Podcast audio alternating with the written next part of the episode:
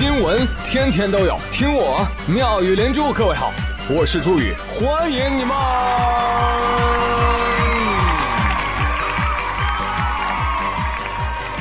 谢谢谢谢谢谢各位的收听啦！本期节目由银华基金冠名播出。点击节目下方的小黄条，立即参与银华书房好书提升智慧，投资改变生活全民朗读活动。二十本经典的投资社科书籍分享，有专业的基金经理的书评解读，还有丰厚奖品赢取哦。银华基金坚持做长期正确的事情。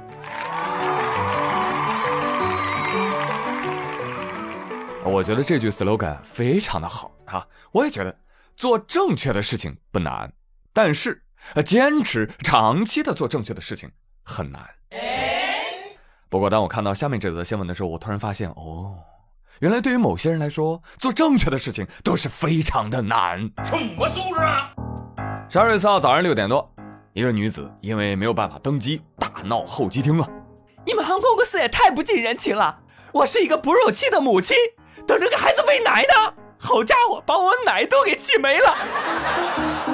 哎呦，航空公司不给喂奶吗？啊！我要批判啊！哎，突然就被闪了一下腰。这个女子接着说：“你们说我晚了一分钟，我没晚。什么？摆渡车开走了？你们就不能再给我协调一辆摆渡车来吗？好大的口气！” 哦，搞了半天是因为迟到把奶给气没了的呀！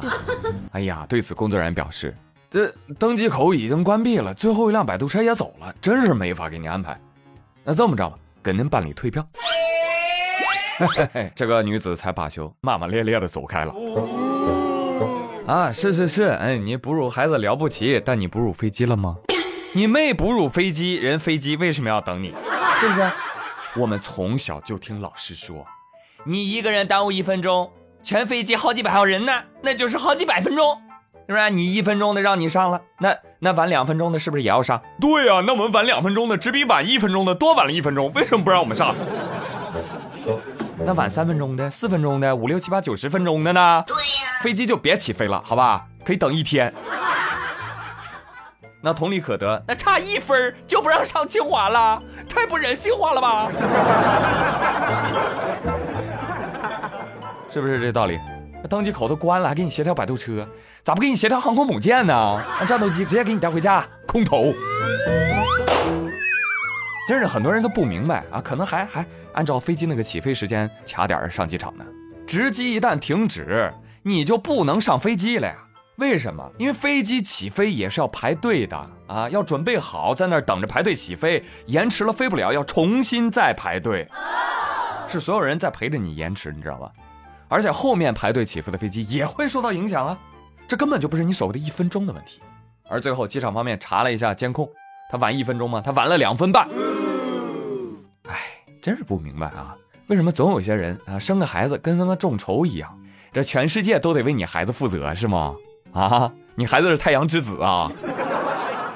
哺乳期的妈妈呢很辛苦，这个我们全社会都能理解，所以我们在尽所能的为哺乳期的妈妈提供方便，但辛苦不是万能工具。哎，假如人人都讲自己的苦处难处，而不讲规章制度，那这个社会乱的了，是吧？整个运行的效率都会大大降低，那最后损害的其实还是我们自己的利益。所以在公共交通注意素质吧。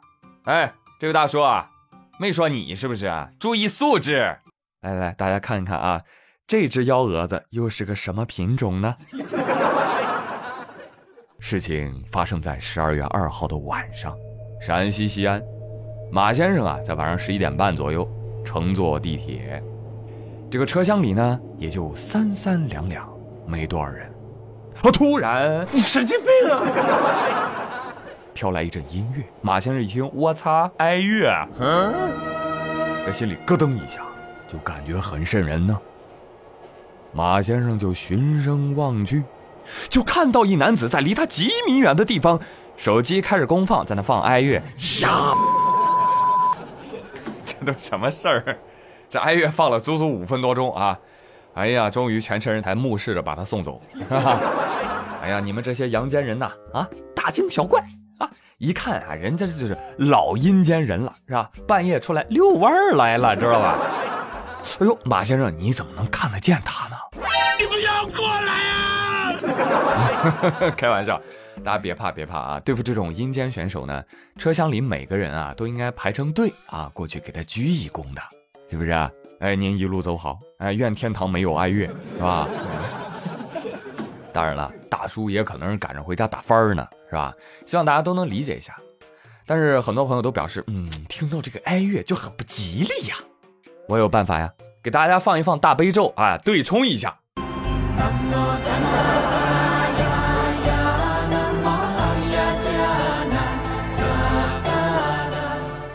提醒某些人，在你的 BGM 里面，没有人能打败你。但是也要注意，地铁就是地铁，别说哀乐了，你就算公放婚礼进行曲，他也不应该呀。你有没有公德心呐？又吵又闹的，人家明天还要上班呢，是不是？好，那么就就着这段美好的音乐来说一段美好的姻缘。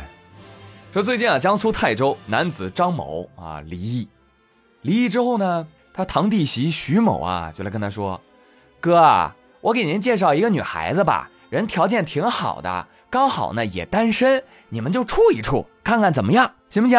哎，好，好，好，立马加了女子许燕的微信，两人一聊。嘿，天雷勾动地火，哈哈，迅速坠入爱河啊！然后两人也确立了恋爱关系。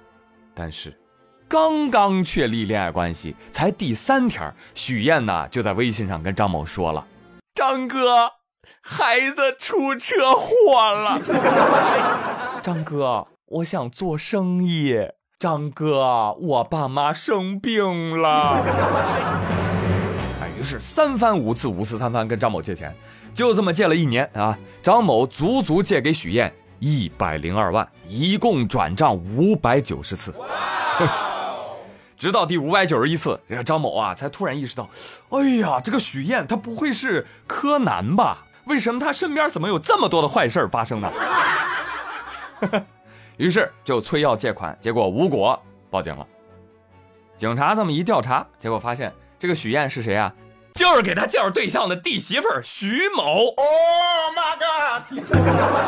哎呦，弟媳妇儿，您可真是专业杀熟，童叟都欺啊！弟媳说：“这能怪我吗？你说像他这样式儿的，迟早都会被骗。你说被谁骗不是骗呢？还不如肥水不流外人田。” 这张某也真是，你说一年转了五百九十次，平均每天要转一点五次，平均每次要给他一千七百块，你说你就没察觉吗？哎呦，你不会是个 ATM 机奴吧？现在看来就是这个堂弟呀最憋屈了。你看这帽子戴的这个绿哦，啊，堂弟说没有啊，别瞎说，我媳妇是诈骗，没有付出真感情，我就不算戴绿帽。你每次都这么说。哎，无论如何，希望大家记住一句金科玉律啊，反诈骗金科玉律叫骗我感情可以，骗钱不行，不行不行不行不行不行，我的钱还得用来买好吃的呢，我得干饭啊，是不是？中华美食素来备受世界赞誉，而近年来随着文化、物流等行业的不断发展，中国的零食也成为了世界的零食。别的不说，就以辣条为例。近年来出口持续增长，根据相关数据说，二零二零年下半年，辣条的出口额同比增长超百分之一百二，出口至一百六十多个国家。而海外购买辣条最多的国家依次为日本、新加坡、韩国、美国。呃，确定不是中国留学生买走的？哎，不管了，不管了，快快快啊！辣条赶紧多传承几代吧。赶紧申请非遗呀，是不是？真是没办法，辣条魅力太大了，别被别的国家抢住了啊！申请的时候请周杰伦做代言，别忘了哈，因为他有一首歌是这么唱的：我右拳打开了天，化身为龙。